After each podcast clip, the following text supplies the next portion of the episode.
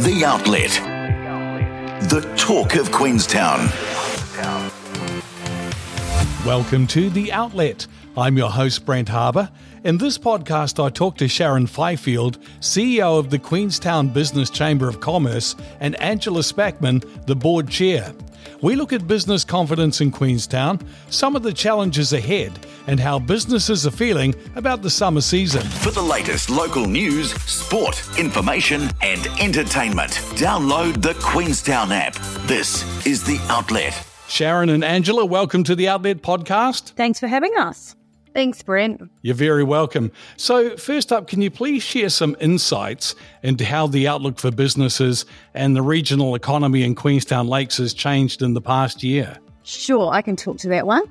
So, I would say overall, it has it's really improving for businesses locally, which is great to see, and that's actually come off pretty low confidence from earlier this year. And low confidence isn't great for business because um, they are not looking to invest as well or, you know, invest in productivity improvement, technology, and their people, etc. So not a good position to be in.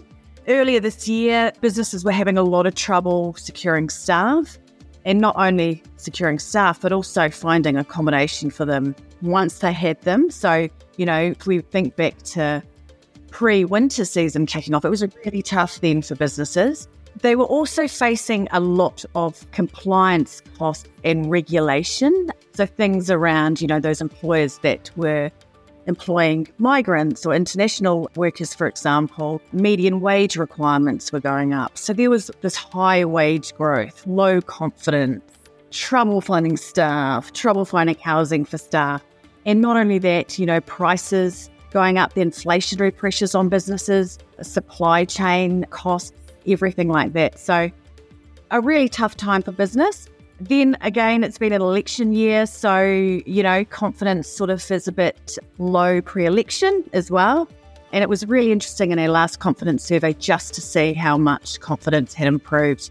And, you know, the results of the election and having a bit more of a pro business government play a part in that, but also coming into our peak season. The good news story for our region, though, is that, that our region is still growing people are investing, people want to be here, people want to move here. So there is still growth in our region compared to other parts of New Zealand. Hmm. And we have seen tourists back. And tourists back, I guess, more so than any other region around New Zealand. So that's really good. We're at beyond 100%, I think, pre COVID. So, so that's really good to see. Yeah. And speaking of that staffing, because the staffing issue was really quite a big one, that's improving. We're getting more people coming in the country. But what other challenges do you think that's going to throw up for you guys? Staffing's an interesting one because it's it's always an issue in a seasonal uh, town like ours, and that requires a lot on a requires a lot of transient workers. So things that, you know, with the staffing and, and gearing up for peak seasons, etc., you know, housing pressures is a problem. And we have been doing a lot of work this year in our advocacy to government around some of the potential solutions we see for um, the housing pressures and how we can actually free up a bit more rental stock. Transport, always an issue, you know? So we've got people living further away from work and um, a public transport system that's not really doing the job right now, would be fair to say. We've had, you know, parking issues as well in the CBD. So the CBD upgrade's been upgrade has been good to see, but with that, there has been um, some parks that have been taken out. Yeah, so parking removed before the transport is really there to replace it. That's always a problem. You know, cart before the horse. Yeah. I mean, we have talked a bit about the business confidence, but how are businesses viewing the summer season ahead? Confidence is returning, and this is really great. So I think the great thing for businesses now is they have been having to operate on reduced staffing levels. And now I think, you know, the staffing pressures have eased somewhat. So they can actually expand their hours of operation as well. So they've been, you know, a lot of them have been on limited hours. So, yeah, a bit of a mixed bag. I think last summer was really good because there was all that revenge COVID travel, you know, post COVID, people just dying to get out. And that's probably drying up a little bit now. However, numbers are looking good and the forecast is really good. In November alone, tourism numbers were up 25%, for example. So I think businesses are just really keen to kind of get on with it and make some money because, you know, their margins haven't been that good for some time now. So The, on the other side of that is cost of living. We're obviously we're in cost of living crisis, so customer spend is down. So some sectors aren't doing as well as others. For example, retail, or you know, when people are tightening their belt, you know, they're starting to feel that impact. Yeah, they're having families are having to make a decision about where they spend their money. Totally. So that's got harder, I think. So we have touched on it briefly, but in the survey, there were some specific factors highlighted as limiting businesses' ability to grow, and that was really quite a concern for last year. So 30% cited that actually number of customers being the biggest issue impacting growth. And actually, lack of accommodation for workers was still up there. I think that was at around 14%. And the previous quarter was at 13%. So not a lot of change. So it's still a problem, but you probably hear less about it because it's not absolutely freezing outside and it gets a lot uh, easier. Yeah, I guess demand number of customers, that's really reflective again of the cost of living. So people um, perhaps just not having that discretionary spend as they once did. Having a bit of a chat too about the Chamber board. So you've got Bert Haynes. What will Bert's experience mean for the Chamber and the work that you do? Oh, Bert's going to be a great team member. He's really got that lived experience of business ownership in Queenstown. So when you're talking about any business issue, he's probably lived and breathed it for a number of years. That's incredibly valuable around the table.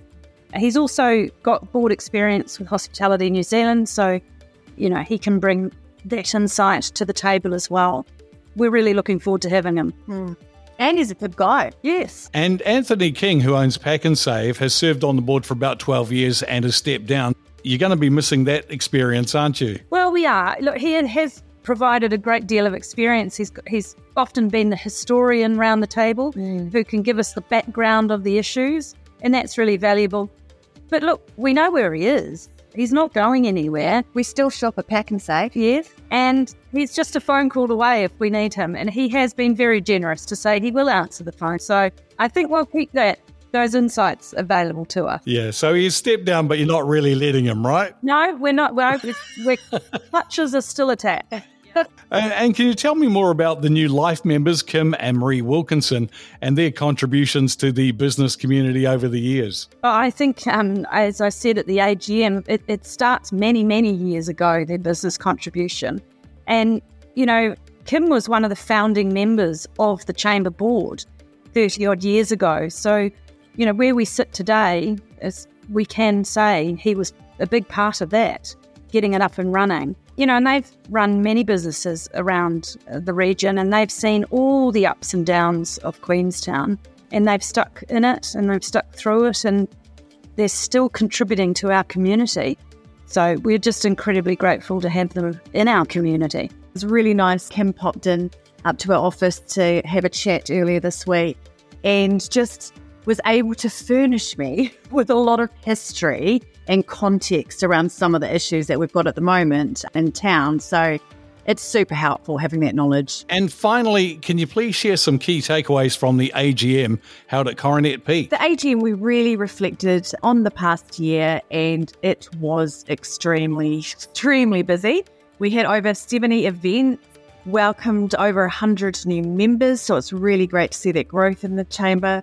I guess you know, we've got a new team now, and we spoke about how this last financial year has really been, we've really invested in change. You know, we've moved into new offices, we've got a new brand. The new offices are great because it's enabled us to, you know, we've got space for training so we can actually really build out that professional development offering that we have for businesses. So it's been a great year. The other thing I would say is, um, and didn't probably talk to it so much at the AGM, but it's not very often that you have the election, the national election, and we also it was a business awards year as well, which I only have every two years. So it was it was extremely hectic, really busy. Looking forward to a break now. Sharon and Angela, it's been fantastic talking to you. Thank you so much. No, no problems. Thanks, Brent. On Buzzsprout, Spotify, Apple, wherever you get your podcasts. The Outlet. The talk of Queenstown. Thanks for listening to The Outlet, your local interview podcast for Queenstown. If you have a story or an interview you think should be featured on the Outlet podcast, get in touch by using the contact button on your Queenstown app. The Outlet is produced and published by the Queenstown app and supported with funding from the New Zealand Public Interest Journalism Fund. All episodes of The Outlet are available on the podcast button on your Queenstown app and wherever you get your podcasts.